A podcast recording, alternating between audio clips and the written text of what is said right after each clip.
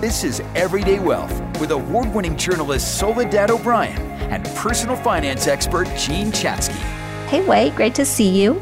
Hi, Jean Soledad. Great to be with you again. It's been a while since we've talked. It has. Good thing it, nothing's been happening. I was going to say, luckily, it's just been a cakewalk for everybody in investing, so not a problem at all.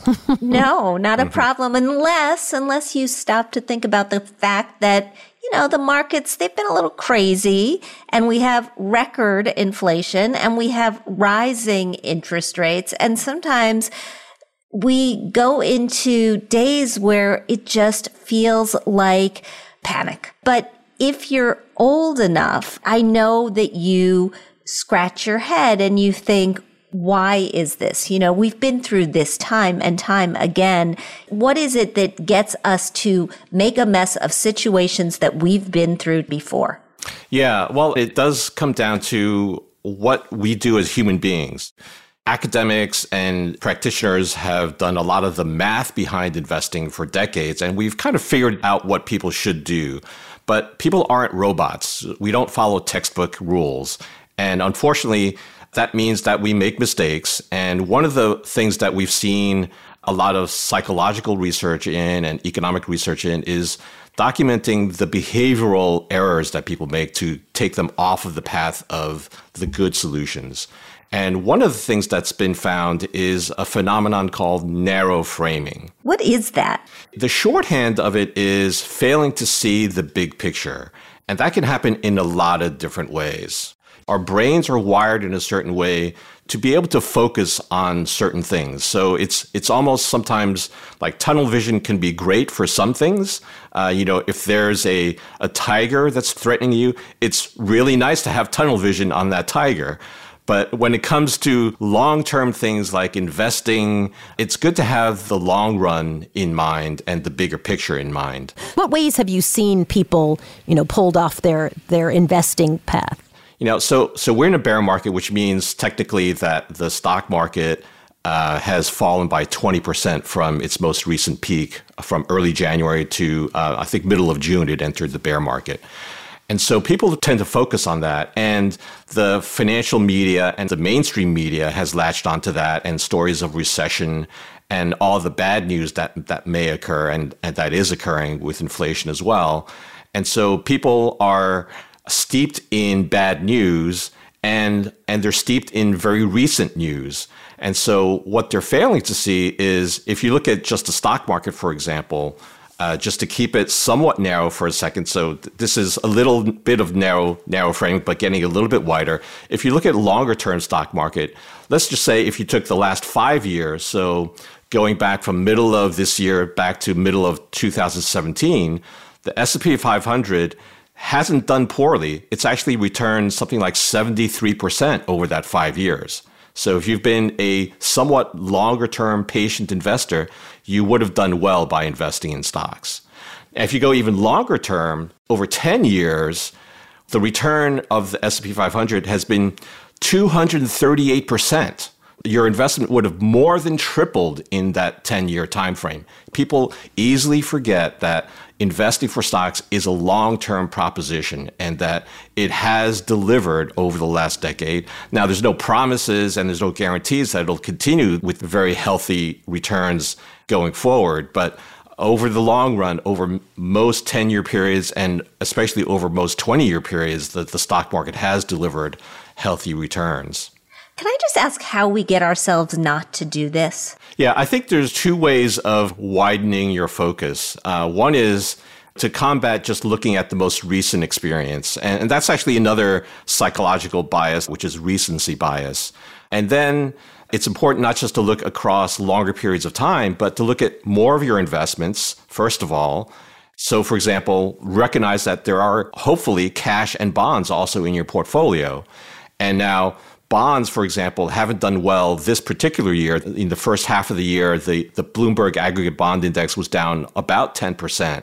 But that's too narrow again. So if you look a longer term, if you go back to 2020 and 2019, that same bond index delivered returns of seven and a half and almost nine percent in 2020 and 2019.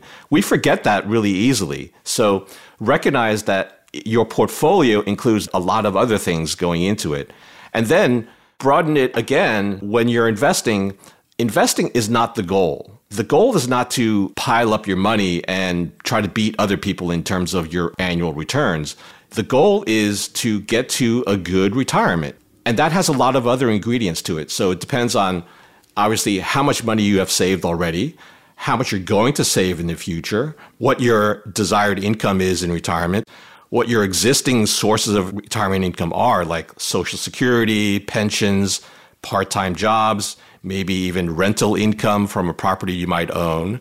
And then other things like how long you might live, where you're going to live, taxes you're going to pay, and then how much your portfolio grows is one of the ingredients to that. But notice there's a ton of other things beyond your investment returns that matter here. So it's natural to feel down about portfolio performance, but again, focus on whether you're on track to achieve the goals that you have set out uh, and whether your, your plan is still intact. I mean, it sounds to me like you're saying at the end of the day, it's the data that's going to help you be sane about how you're thinking about it. Because the minute you hear that your returns are 238% if you look over the last 10 years, right, suddenly you start thinking, like, oh, okay. I'm not just going to think about yesterday or the day before, the last couple of weeks. You know, we really need to think broadly. It's a strategy and a long term strategy that you hope pays off at the end because you've done your best to navigate it. Yeah, as human beings, we're all similar in that we suffer from these biases, but the solutions aren't necessarily identical for different people. So, data is great for people who have spent their lives understanding data. For some people, more data is just going to confuse them more. And it's not just that more data or less data, it's which data do you look at? Are you looking at whether your plan is still intact versus what specific return did you get on your 10 investments in your portfolio? So, not all data is equally relevant, in other words. And specifically, way to Soledad's point, because she's she's right. We can't help ourselves but try to measure up all we do is compare. We like to know that we're doing better than the people at the next desk or the people in the next house. And that can be really, really dangerous at the end of the day, it sounds like if you really mm-hmm. want to think about your own situation, you actually have to open the, the camera aperture and figure out what your values are. You know, what's your retirement goals? What do you want to get to? Do you want to live in a place where your family can visit? Do you want to live in an island somewhere because mm-hmm. that's what you need to aim for? And and making sure that you're keeping that in mind rather than you know competing with the the Joneses. Right. So it, it's a little bit ironic because we're talking about narrow framing where people look at too few things, but in a sense, comparing yourself with the Joneses or trying to keep up with the Joneses is too wide a focus. Like you're you're saying, I want to compare myself to all these other people. And that's not the right answer either. So, you know, focus in on on your situation uh, is the right thing. It's good advice. Thank you. I really appreciate that insight. My pleasure. It's no secret the market's been volatile, and now we're hearing talk of the R word recession. With all this uncertainty, one thing's clear it's a great time to talk to an experienced wealth planner. At Edelman Financial Engines, we'll show you smart steps you can take in today's market and mistakes to avoid. Move forward with confidence. Call 833 PLAN EFE or visit planefe.com to connect with a wealth planner. That's 833 PLAN EFE or planefe.com.